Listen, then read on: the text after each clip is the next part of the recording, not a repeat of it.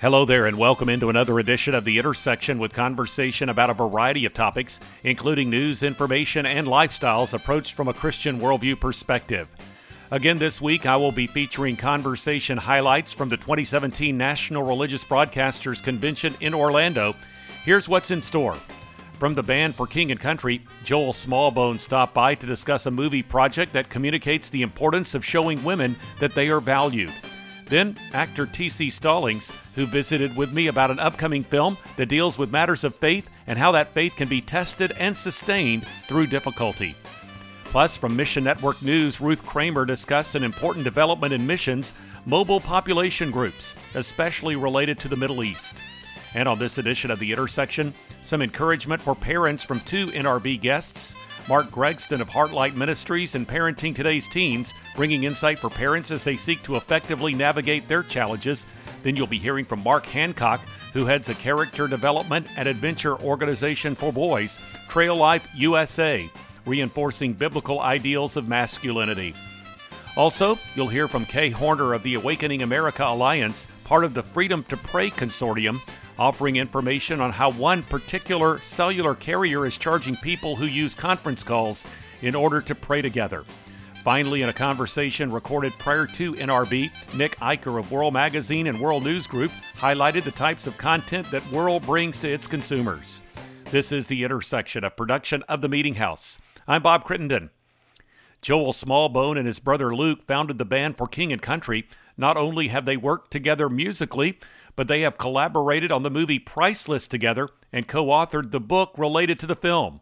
Joel sat down with me at the 2017 National Religious Broadcasters Convention in Orlando and discussed some of the elements of the film in which he is a lead actor and commented on the central message of affirming the worth of women.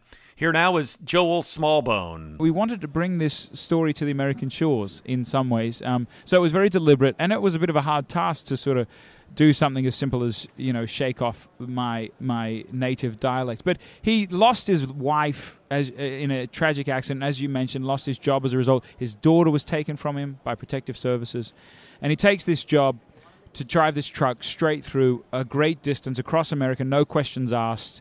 And um, for cash, he saw it. This is the opportunity to get his life back on track. And midway through, um, he finds out it's not what he's carrying, but who. He's got two sisters in the back of the truck. One of the things that's curious to me, of course, when you are dealing with any sort of work, you have to have the research. You're, this Yes. is a this is a film.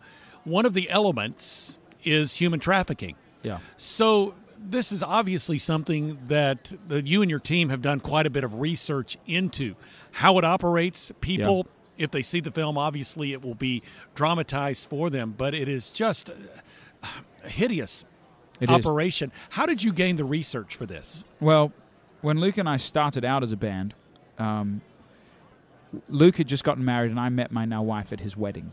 And uh, she was kind of a wedding crasher of sorts. So it That does happen. Like, yeah, that sounds like a, a movie script. I know it should. Well, maybe it will be. Who oh, knows? okay, stay tuned. But but uh, you know, one of the things that we wanted to do, uh, we felt prompted to do, was share very briefly from stage about chivalry and about celebrating a woman's worth. That's that's not my stomach, by the way. That's a bloke that is, that is yeah. That's the, horn. yeah, that is the shofar. Yeah. Do you have a shofar on stage? by No, we don't have a for King- shofar. King we need one. Okay. Maybe there will be. All right. but at any rate, so so we, we felt prompted to share about relationships in essence from stage because it was so keen on our hearts and minds. And one of the tangible things is we brought over these Australian one cent coins and we framed them. We made necklaces out of them and we called it the priceless necklace. Wow. And uh, we've seen upwards of half a million men and women, boys, at, at this point in the last five years grab one of these necklaces and rally around this cause. And it was really kind of uh, that's when we went to our brother Ben and we said, hey, man, we're excited, but we're almost alarmed at the response to this message. Um, what about.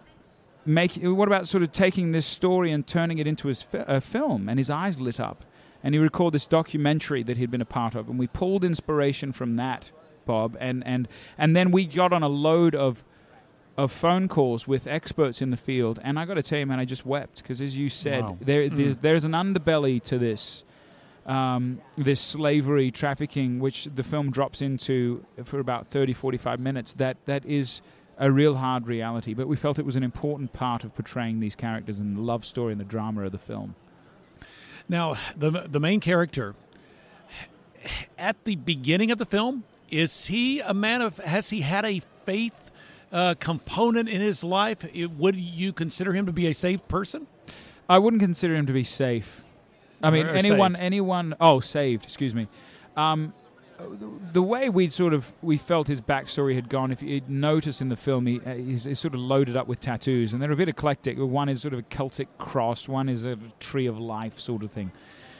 And and the implication was at some point before he'd sort of derailed after his wife's passing, he'd he'd he'd had a he'd had this conversion and and this faith, but it was really, you know, he'd lost it and lost himself along the way. And the beauty of it, and this is just the the thing I love about the strength of a woman. It's really in the film, the elder of the two sisters, Antonia, her strength and resolve in the face of really tragedy that brings um, brings James, my character, back to God, back to his senses, and, and, and, and takes him out of this sort of almost narcissistic, self loathing, pitiful state that he was in most of the film. So she's really, in many ways, the hero. Despite of what's done to her, despite of Yeah. the tragedy she's in, she's really the hero. Wow. And so he does have a a, a faith experience. Uh, I don't want to give too much away, Yeah. but obviously that's that's where you're going with him. Well, correct? he's he, he's wrestling, you know, and it's the classic question when you get into the you start getting into the story is if there's if there is a good God, how can these despicable, awful, shameful, manipulative things take place? Mm. How can you how can you lose someone that you love? Uh, How how how can tragedy strike you if if God is love? And he had to, and he has to really unpack that in a sense, and it again is through seeing the strength and love of a woman, um, and her connection to God that inspires, you know, is inspiring him in some ways to sort of turn the corner. Joel Smallbone here on the intersection. Learn more about the band by going to forkingandcountry.com. The film's website is pricelessthemovie.com. Well, this is the Intersection podcast with actor and author T.C. Stallings. He visited with me at NRB 2017 in Orlando. He discussed his forthcoming film, A Question of Faith, dealing with matters of faith and how that faith can be tested and sustained through difficulty. Here now is T.C. Stallings. I play the role of uh, Cecil King, who is basically the right hand man to the pastor, kind of his accountability uh, brother. And I'm the one that helps him when he questions his own faith. And this is a pastor, and this can't happen in life where it's just a situation is even too tough to where even he needs someone to say, hey, let's not question God on this one. And um, and so I just think that it shows that, that that we're all human, that nobody is above struggling, nobody is above wondering what God is doing. And when you see this pastor really struggling with his own faith in the plan that God has, I think that just kind of just brings everybody down to earth. Like, man, everybody could possibly struggle with this, and it'll be it's going to be neat to see the way that he deals with it, and that'll serve as a lesson to others on how to deal with it.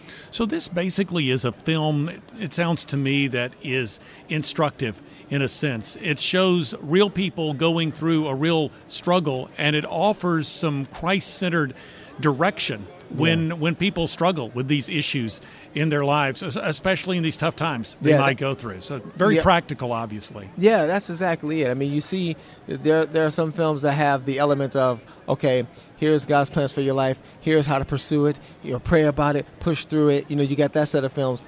Then you got the set of films like this one that's trying to say, okay, here is a tough time in life.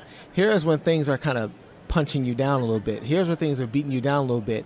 You also want a lot of a lot of uh, practical ways to respond to that too. Um, not just pursuing all the cool stuff, but fighting through some of the tough stuff. And this is a film that addresses that and hits it head on and how to do that. Would you say that this film is primarily for those who have a relationship with Christ? Yeah, I would. I would. You know, um, I know it's cool to want to say, you know, the film is for everybody, and well, but if there are people who don't have faith, then they don't have anything to question. Uh, they may not be able to identify with it. But I will say this: if there's an unbeliever or someone that that that you know doesn't have a relationship with the Lord, wondering how a Christian does deal with you know questioning their faith and what it's all about, this would be a good picture of it because, like I said, tragedy strikes, and if people have to really pray their way through it and battle through it. So I think it's mainly for the people who do have uh, faith and have struggled at times with, like, God, what are you doing? Or, God, this really, really hurts. Um, I don't know if I can make it through. All the questions you have concerning faith, this is a, a film that aims to answer what the Bible says you should do about it, which is, you know, find it in God's Word with how to deal with your doubts and your questions. Well, I think there are, there will be probably inevitable comparisons that are drawn between this film, other films you might be in, mm-hmm. and War Room. A lot of people mm-hmm. very familiar with your lead role in that particular film, and it didn't do so bad at the box office either. Right. so a lot of people have seen it, are familiar with that that content. How how do you see these films as being similar, and maybe how do you see them as being different? I think I see them similar in look and feel. Um, one of the things I love about what uh, Alex and Stephen have done and the team, you know, at uh, um, Kendrick Brothers Productions, is the films are beautiful. Um, they're really well shot. They're they're very watchable. I mean, you go in and the quality is just that's what they're being known for now. It's just great, great quality mm. content as well as a good story. And uh, this is what I feel like when I watch The Question of Faith.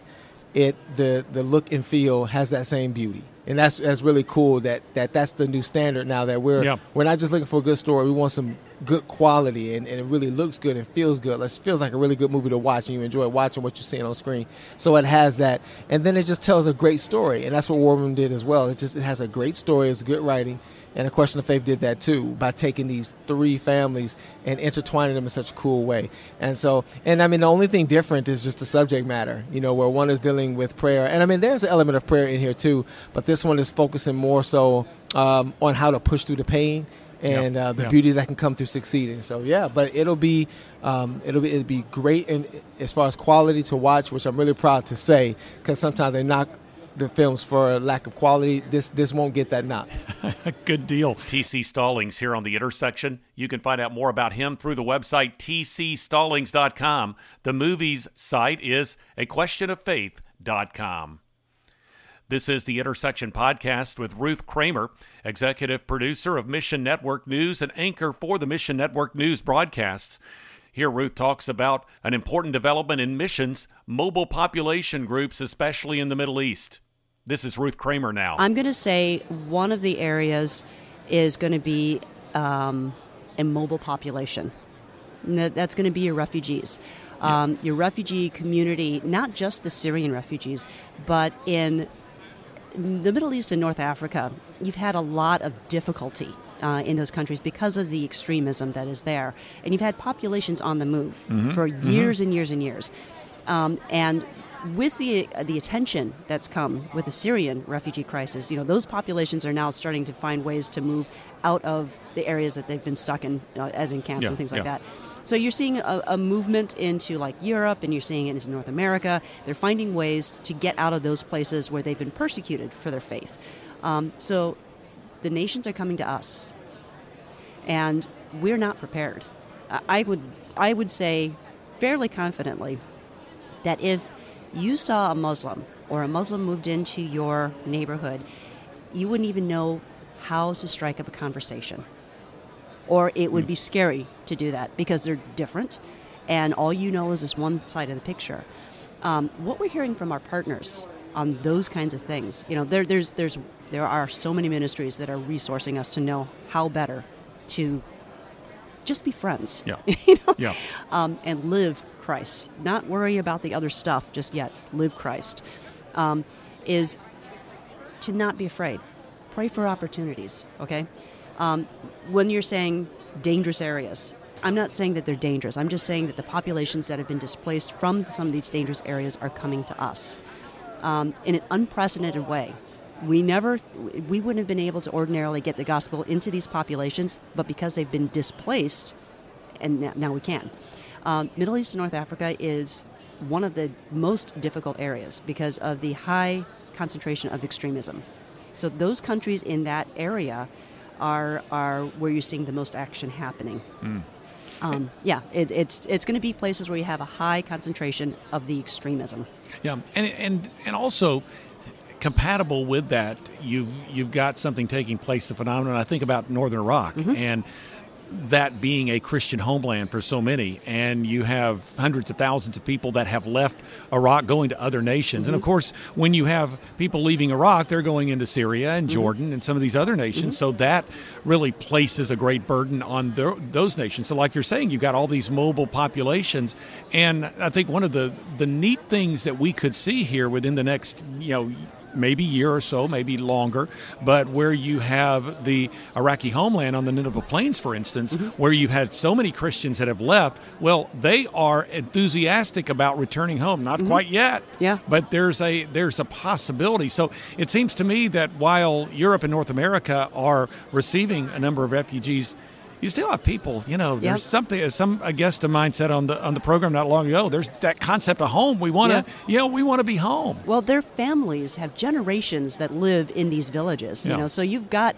you want to be back with the bones of your family. You know, and that's why they don't really want to leave.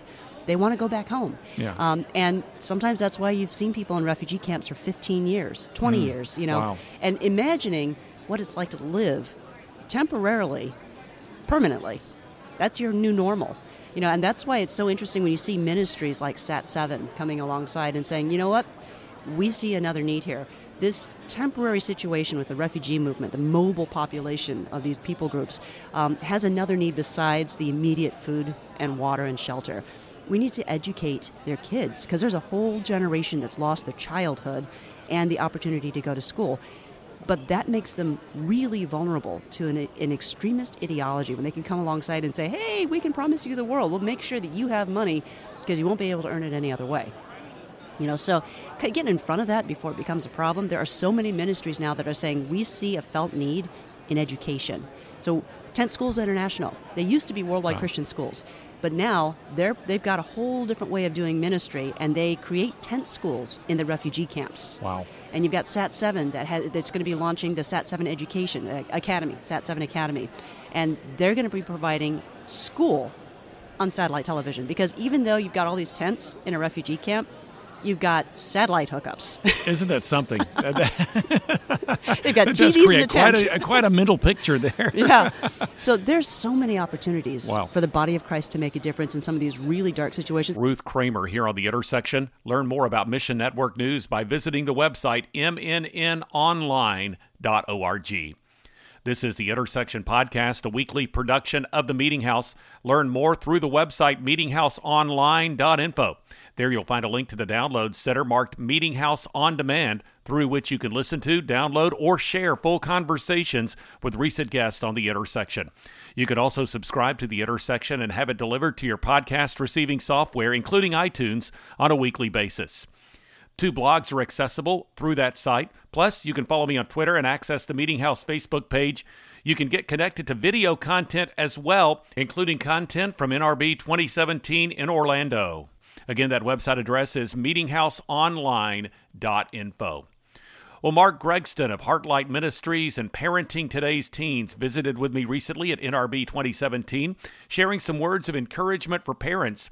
Also, in our conversation, he discussed the re release of the book, When Your Teen is Struggling. From that conversation, this is Mark Gregston. I want to parent a child just the way that God has parented me. And he, if he's never going to leave me or forsake me, then I want a child to know that even in the mess, in the mess that that they may be causing. Now, that doesn't mean that I exclude the opportunity for consequences to correct their behavior. I still want that to happen. I want a child to know you do these things that are against the rules and the policies and the thoughts and our belief system and and you don't get out of the consequence. But at the same time, I want a child to know that I am for them. I am moving from a teaching mode, which includes punishment, to a training mode, which includes discipline. And discipline is helping a child get to where they want to go and keeping them from where they don't want to end up. So that what that means is I'm helping a child get to a better place where they want to be. So I engage with them. And so the rules are set up where they don't end up in a bad place. So it is all about them. It's not about me. It is during the earlier years, but it's not about me during the teen years. It's about my child and helping them get to some place so they're prepared to live in that world that they're going to live in in the days ahead. So, so obviously, it's not a one size fits all thing. Are you saying Right. that basically the teaching element is really on the forefront during the, the early years? Then, Yep. when you when a child moves into the teen years, then the parent also transitioned in, in transitions into more of a training. Well mode. said. Well said. And and it's this. I'm going to sow seed the first 12 years. I'm going to cultivate that seed the next eight or nine years. And I mean, if you're, I mean, I, I, I live out in the country. I know what farming is. Uh, If you overseed, you'll kill everything. I mean, there's a time that you've got to cultivate. You can't just keep planting seed, think that it's going to work. And so when you move into those years, it's not sharing just more information anymore, which works well in this perfect world of teaching. You start sharing wisdom. You transition your parenting style to accommodate the, your child and to accommodate your message so that you can continue to speak truth into the life of, their, of your child, no matter what they go through. That's when that's when the relationship becomes the most important. Well, you wrote a book a number of years ago called "When You Your Teen Is Struggling," and it is being re-released. Yeah. First of all, Mark, tell me about the concept uh, of that particular book. What you wanted to get across. Well, I think most people don't know what to do when their child is struggling, and so they don't seek to understand that, that their world is just different, and the way that this world has impacted our kids is far beyond what we've ever had to deal with. The second part of this is once you understand it, here's some things that you can do to further the relationship and dive deeper into your child to help them get to a better place. But I think it's this it, uh, understanding has an amazing way of, of challenging me to approach a situation differently. So when I understand what a child is going through, I will approach it differently than what I thought early on in their earlier years. It just means that I've got to shift my parenting style to not just providing and protecting and pleasing, but now I start moving to preparing my child for that next stage. To not say I'm going to be spending all my time raising my kids to live in a zoo, I'm going to be training them to survive in the jungle. Mark Gregston from NRB 2017 here on The Intersection. The website address is parentingtodaysteens.org. Well, Mark Hancock joined me at the Faith Radio Meeting House Broadcast Center at NRB in Orlando. He is the executive director of Trail Life USA, an organization for boys devoted to adventure and character building.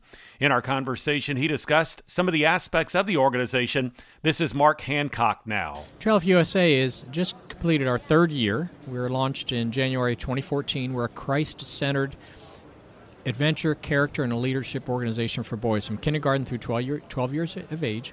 We have troops that are started in churches across the United States. We're in approximately 700 churches in 48 states. And we just passed about 26,000 members coast to coast. We offer a robust, adventurous program uh, for young men. Uh, our leaders are uh, signed a statement of faith, and they're background checked, and uh, and then, then our boys, uh, of course, boys of any faith or no faith, or all, all are welcome to join uh, because they will be mentored and, and led by by Christian men. Well, as you were describing what Trail Life does, people might say, well, this sounds somewhat familiar. It does, to many, I would imagine, sound very much like what Boy Scouts of America used to be. And indeed, Trail Life came into existence in the aftermath of a period of time where the Boy Scouts of America actually departed from some of their deeply held or some of the principles upon which they had been built for many many years. Yeah, and that's that's basically where our launch was. About three years ago, the Boy Scouts started to make some dramatic changes in the way that they uh, were uh, evaluating their membership standards. And at that time, there were a number, there were many, many churches that were that were sponsoring uh, Boy Scout troops that simply could not continue anymore. So, our grassroots movement, we had about 300 volunteers nationwide. Uh, 50 of us gathered in Louisville, Kentucky in June of 2013. Most of us didn't know each other. There were uh, executive scouting leaders, there were uh, uh, fa- family ministry leaders, there were media people there. Uh, all, all, all a, a very wide, wide range of people. We gathered in Louisville, Kentucky, and in a day and a half, we, we pounded out the foundational doctrines, if you will, of what it was a tra- trail life would be, and we coalesced in four or five different groups that were looking at a vision uh, to replace Boy Scouts of America with a Christ-centered uh, vision. And then uh, about six months later, on January 1st, 2014, we launched as Trail Life USA with 500 troops in line in 42 different states. And of course, we've grown since then to be in, in, in 48 states and, and, like I said, about 26,000 members. Well, the initial launch of Trail Life USA came after the Boy Scouts had changed its its principles with respect to, and I and I believe at the time it was to allow boys that uh, are homosexual boys right. to be part of the the scouting experience. Correct. correct? Well, homosexuals have always been in scouting, Yeah. and and and but the difference was is they they opened their membership to open and avowed Okay. homosexual boys. So at that point, what they were saying was that we are going to agree with that with that behavior, and we simply uh, could couldn't do that. And we had uh, hundreds of churches across the United States that said they couldn't do that. Certainly, we want to minister to homosexual boys. We want to reach out. We have incredible compassion for boys who are confused about, about their sexual identity, but we we're, we're, in, we're in no position to affirm that as a as as a behavior. Has the Boy Scouts of America gone as far? I know there has been some discussion about the um, the preconditions for for leadership.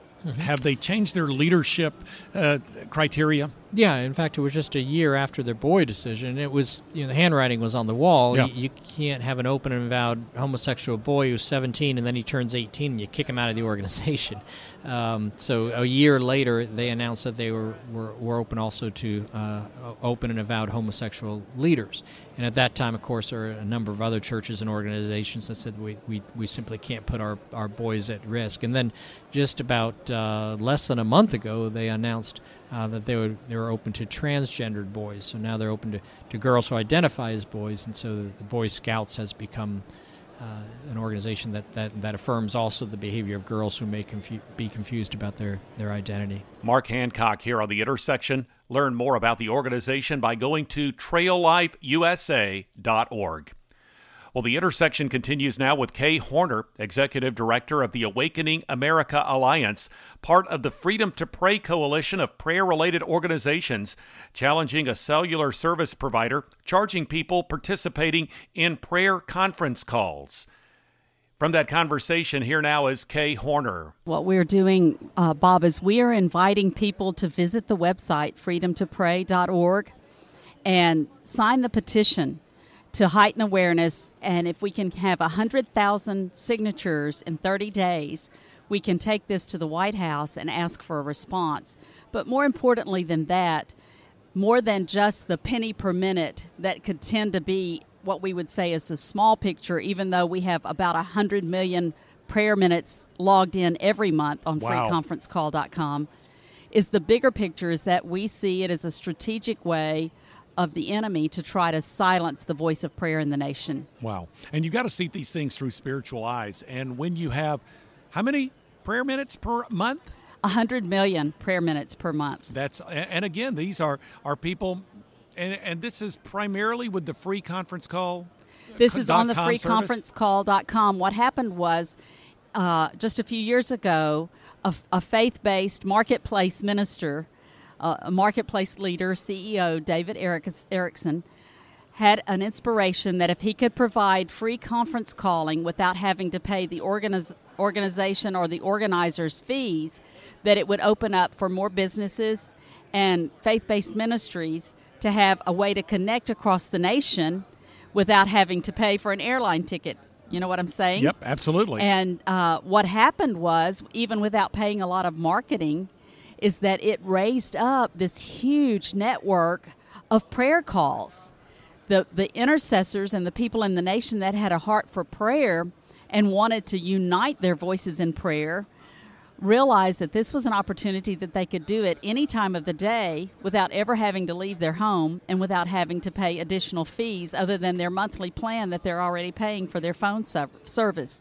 So, throughout the nation, especially in this last year leading up to our election, we have had people that we have mobilized for prayer that are literally praying 24 7. And uh, that, that adds up to a lot of minutes. yeah. So, So basically, when someone utilizes freeconferencecall.com to to facilitate these these calls. And again, you mentioned David Erickson. He's the the founder of that organization, and he has seen this as really what you might call a kingdom building enterprise to allow Right. people to come together to pray. However, when you have someone now that uses freeconferencecall.com, I want to make sure I'm saying this correctly. That call, at least in the eyes of T Mobile, falls outside of the normal calling plan. So those that are on these prayer calls, if they're with T Mobile as their carriers, they're getting charged a penny a minute. Exactly. Wow. And so, what we're trying to do is get people to rally together, sign the petition at freedomtopray.org, and also share it on their social media. Hashtag keep prayer free.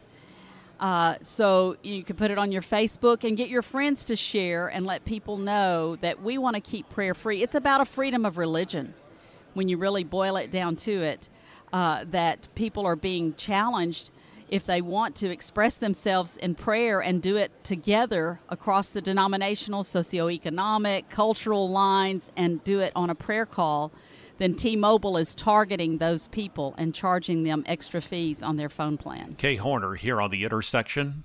The Freedom to Pray website is freedomtopray.org. The Awakening America website is awakeningamerica.us. Well, finally, on this edition of the Intersection podcast, it's Nick Eicher, Chief Content Officer for World News Group. During a recent visit to Montgomery, he discussed his organization's approach and philosophy in serving the Christian audience. From that conversation, this is Nick Eicher. My summary of what we do is is uh, we are we are trying to put out news content that helps believers to grow in their faith. Uh, we want to be able to uh, to look at the world honestly, report the world honestly to people, uh, to help encourage them, and, and really so that they can see and have that same confidence that God is sovereign. He does work in the affairs of men, and uh, that's what world is all about. That's why we do what we do. That's why we uh, chose to be involved in the journalism field um, because I, I mean, really can think of no other calling for a Christian uh, than to be a journalist, because essentially what we're telling is the story of God's working in the world, and that's what's so fascinating about journalism, and really that's what gives us confidence in the truth, and it gives us the confidence to go out and tell it without fear or favor, and let the chips fall where they may, because we know that God orders all of that we have areas uh, that are that are of particular interest and strength uh, for us. The things that uh, that a lot of our, our members are, are most concerned about, probably the same as uh, the listeners to Faith Radio. Uh, we're interested in life. We're interested in education. We're interested in arts. We're interested in things like like uh, compassionate alternatives to to fighting poverty. We're interested in issues relating to the family. We are interested in origins. You know, we the, the intelligent design debate, uh, creation and evolution. We're interested in that, and there's a lot of research uh, in that field. Uh, and we are highly interested in religious liberty. Uh, that is that that not only in our country, and that's a big issue in our country, but it's a huge issue overseas. We see the difference between sort of a rule of law idea and and and a government that steps in to protect the freedoms that we have been given by God. Not that government grants religious freedom, but that government protects the religious freedom that existed prior to any kind of uh, political state taking root. We always had religious liberty because God gave it to us. And so we see the difference between a government that has uh, its, in its organizing documents a commitment to religious liberty in the First Amendment uh, and societies that don't. And so it's not just religious liberty concerns in the U.S., but religious liberty concerns all over the globe because it is a universal sort of human aspiration. So those are those are our areas that that that are the strongest to us. But when you take that and you put all of that together, there aren't very many issues outside those um, seven areas that I just enunciated. Um, we, but but beyond that, from our news coverage, we do pay very careful attention to what's going on in culture. Uh, we you know we review almost all of the movies except for the things that are just completely uh, despicable. Um, we have a very high emphasis on music and the arts and books. Our uh, our readers, our members, are huge uh, consumers of books, both in audio format and uh, and in the in the printed editions. So our people are highly interested in books. So we cover we cover the culture. We've got excellent um, uh, commentary from from really uh, uh, bright editors. Um, and that's that would be you know adding adding layers onto that those basic seven areas that we try to emphasize in our coverage. Nick Eicher here on the intersection. You can learn more through WNG.org or WorldMag.com. Well, that just about wraps up this edition of the Intersection Podcast with highlights from the Meeting House program. You can learn more through meetinghouseonline.info. There you'll find a link to the download center. You could also subscribe to the Intersection Podcast through that site. Two blogs are accessible. One is The Three, with three stories of relevance to the Christian community. The other is The Front Room, with devotional thoughts and commentary from the Meeting House program on Faith Radio. You can also follow me on Twitter and access the Meeting House Facebook page. Video content is accessible also, including newly added content from the Faith Radio Meeting House Broadcast Center at the National Religious Broadcasters Convention in Orlando. Again, that website address is meetinghouseonline.info. Thanks for joining me. This has been the Intersection Podcast, and I'm Bob Crittenden.